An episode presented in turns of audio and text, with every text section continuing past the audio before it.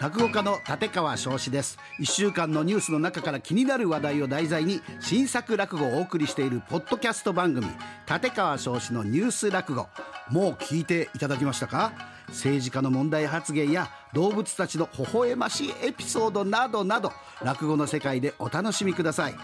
アップル、スポティファイ、アマゾンの各ポッドキャストで立川生志で検索してフォローお願いします。また YouTube でも聞くことができますよ。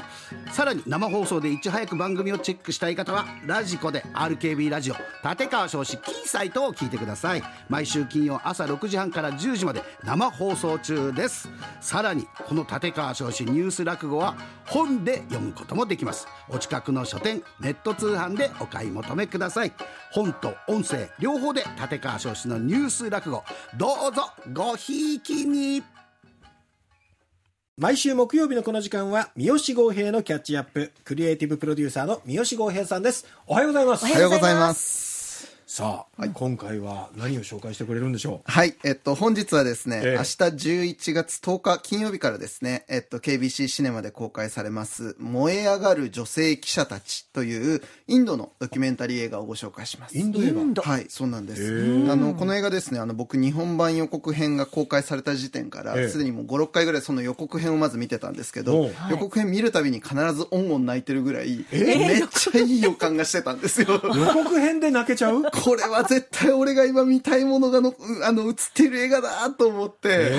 泣いてたんですけど、やっはいぱ案の定見たら、やっぱりその通りだったっていう、もうマジこれあの必見の映画だなと思うので、ちょっとここからご紹介していきたいと思います。はい。はい、えっと、この映画、えっと、インド北部で、ダリトと呼ばれるですね、被差別カーストの女性たちが立ち上げた小さな新聞社、カバルラハリアっていう、まあその新聞社があるんですけど、えええーここで活動する女性記者たちの活動を追ったドキュメンタリー作品というような映画になるんですね。で、まあ、えっと、偏見や暴力にひるむことなく、独自のニュースを伝えるべく奮闘する彼女たちの姿を追ったこの作品ということになるわけですが、ええー94年、あの、第94回アカデミー賞で長編ドキュメンタリー賞にノミネートされたほかおー、サンダンス映画祭のドキュメンタリー部門では審査員特別賞と観客賞、そして山形国際ドキュメンタリー映画祭では市民賞を獲得するなど、世界各国の、どっちかというと市民の人たちから熱く支持されるような、やっぱ熱い映画なんですね。あはい。で、えっと、これちょっと、あの、まあ、そういうような、あの、インドの、まあ、小さな新聞社で、えっと、働く人たちを、まあ、あの、追った映画になるわけですけど、え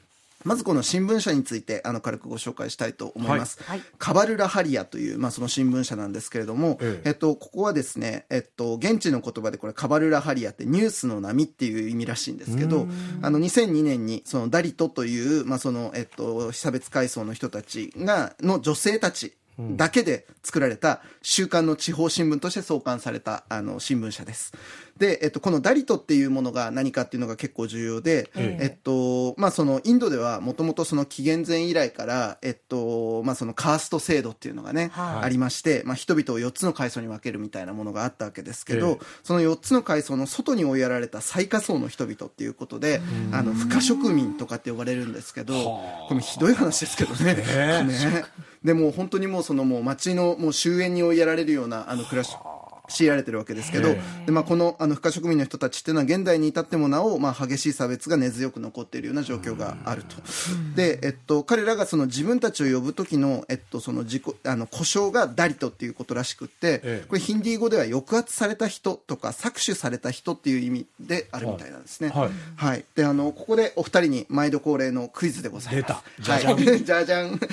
えっと、現在インドにはこの不可植民、ダリトという、えっと、この非差別ぶ、あの、階層に、えっと、分類される人っていうのはどれぐらいいらっしゃると思いますか？それだけひどい中々けどそもう数数パーセント。ね。いやでも結構多いんでしょえ、ね。そう？多いんじゃないかな。はい。これね、驚くことにですね、2011年時点で、これプレス資料によるとなんですけど、はい。2011年時点で、えっと、ダリトはインド人口の実に16.6%以上。えめっちゃ多いんですよ。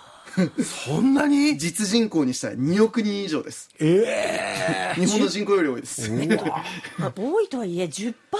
を超えてくるとは思ってなかったんで。ですよ。だからまあもう1割以上。いかにもこの膨大な数の人々がこの国の中において被差別階層として今もまあ激しい差別にされたりですかっていうことですね。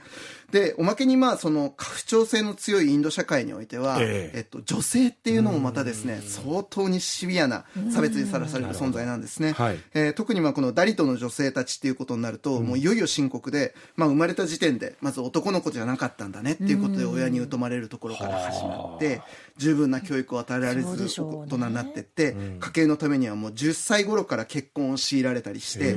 嫁げば夫の使用人同様のもうさらには性暴力とか身体的暴力とか強姦とか強制売春とかの危険もいつにもさらされていてひとたび事件が起きたとしても警察も含めて誰も十分に調査することもないという。そんな女性たちが新聞そういうことなんです。社を立ち上げるってすごい勇気ですね。とんでもないことを実はやってるってことなんですよね。あの本当におっしゃっていただいた通り、こうやってまあそのダリトの女性たちっていうのはこのまあ二重の被差別階層に置かれていて、そんな彼女たちがやっぱり自分たちで新聞を作るということにやっぱ大きな意味があるということですね。でやっぱ創刊当時はもう本当世間の反応は本当に冷ややかだったらしいんですけど、ええ。これがえっと徐々にですね、あの彼女たちの新聞が本当にその社会に革命を起こしていく様子っていうのが、この映画の中で描かれていくことになります。はい、で、えっと、まあ、この映画の中ではですね、あの、もともとその紙で発行していた新聞を、あの、ある時期からスマホ撮影によるニュースのデジタル化に移行していく時期の、まあ、彼女たちの活動が追われていくわけですけど、まあ、十分な教育を受けておらず、スマホのアルファベット表記ですらまあ理解することが難しいようなダリト女性たちがいるわけですけど、まあ、この人たちが互いに励まし合いながら教え合いながら少しずつあの記者それぞれの自分なりの報道スタイルみたいなものを獲得していく様子がですね映されていくんですね、であの本当にまあ彼女たちが伝えるニュースも相当シビアでもう女性たちの性暴力とか、え違法労働に起因する残虐な事件の数々とか、社会から見放されたインフラの不整備とか、もうこんなもんばっかりで、でもう本当辛いんですけど、ええ。まあ、でも取材したニュース動画を YouTube に配信すると、それがきっかけになってまあ100万ページあ100万動画再生とか言って、で電気があのその通ってなかった村に電気が通るようになったりとか、そう。膠着していた事件に、まあ、進展が生まれるようになったりとか本当に彼女たちが発するそのジャーナリズムっていうのが社会に影響を与えてなんなら社会を変えていく力にまあ成長していくっていうのを目撃していくことになるんですね。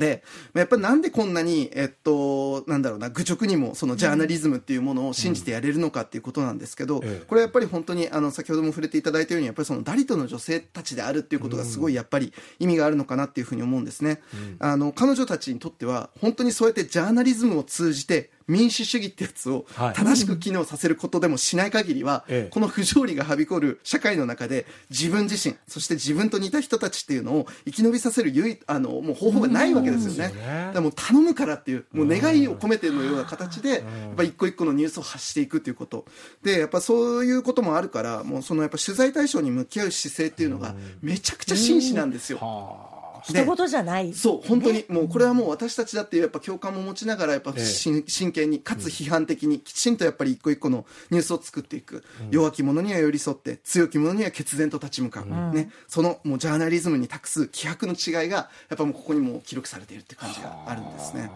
はい、で例えばもう一つ重要なのがやっぱりその社会的にやっぱり声を与えてこられなかったダリトの女性たちっていうのに自らの力で社会における一つのロールモデルを提示したということがすごい重要だと思うんですね。これあの僕が思う泣いたその劇中予告編の中であの一番泣く場面としてあるのが、はい新聞社のその若手社員がですね、先輩社員に向かってまあまっすぐな目を向けてですね私たちももっといろいろ学んで、あなた方のようになりたいんですって言うんですよ。あでやっぱこれまで社会の中で自らの人生の決定権をことごとく奪われてきたこの女性たちが、えっと、自分にも選べる人生の選択肢があるんだということ、自分にも声が上げられるんだということ。自分も誰かを救うことができるかもしれないんだということ、自分にも世界は変えられるかもしれないんだということ、まあ、こういうことを信じられるということがどれほど意味があるかということですよね、あの本当にここに宿る希望っていうのはもちろんこの女性たちにもだし今正直今じ日本でもええやっぱこう自分たちの社会が全くこう自分たちが関われるものになってないようなこの実感のある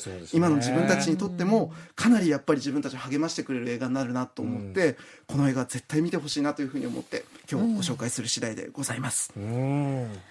いやーちょっとその言葉に奮い立たされた人もいるんじゃないかなと思います。そうですよね。うん。なかなかねこの声っていうのがかき消されたりとかなかなかねもう声を上げることすらもうやめようって諦めてしまうそうなんですよ。ねことが起きたりっていうのよ現状ありますけど。なんかもうその声を上げるっていう選択肢すらなんか思いつかない状態にまで追い込まれてるって感じがあるんですよね。ね。なんですけどやっぱその時に自分もやっぱりまだ何かを作用できるかもしれない。変えられるかもしれないって信じられること。ここがやっぱまず一番の原動力ですからそれを信じさせてくれる。もう背筋が伸びてねシャンとなって帰れる。もう本当めちゃくちゃいい映画なのではい。絶対ご覧いただきたいと思います。燃え上がる女性記者たちです。三好さんも燃え上がってますね。燃え上がっております、うんはい、相変わらず燃え上がっております、はい。ぜひ皆さんもね、あの、目に触れていただきたいなと思います。三好豪平のキャッチアップお送りしました。三好さんありがとうございました。ありが。とうございました。ここで Google ポッドキャストをご利用の方へお知らせです。Google ポッドキャストは2024年6月23日をもってサービスを終了します。引き続きこの番組をお楽しみいただくには、ラジコ、アップルポッドキャスト、Spotify、Amazon Music、YouTube ミュージック、いずれかのアプリをご利用ください。これからも RKB ラジオのポッドキャストをお楽しみください。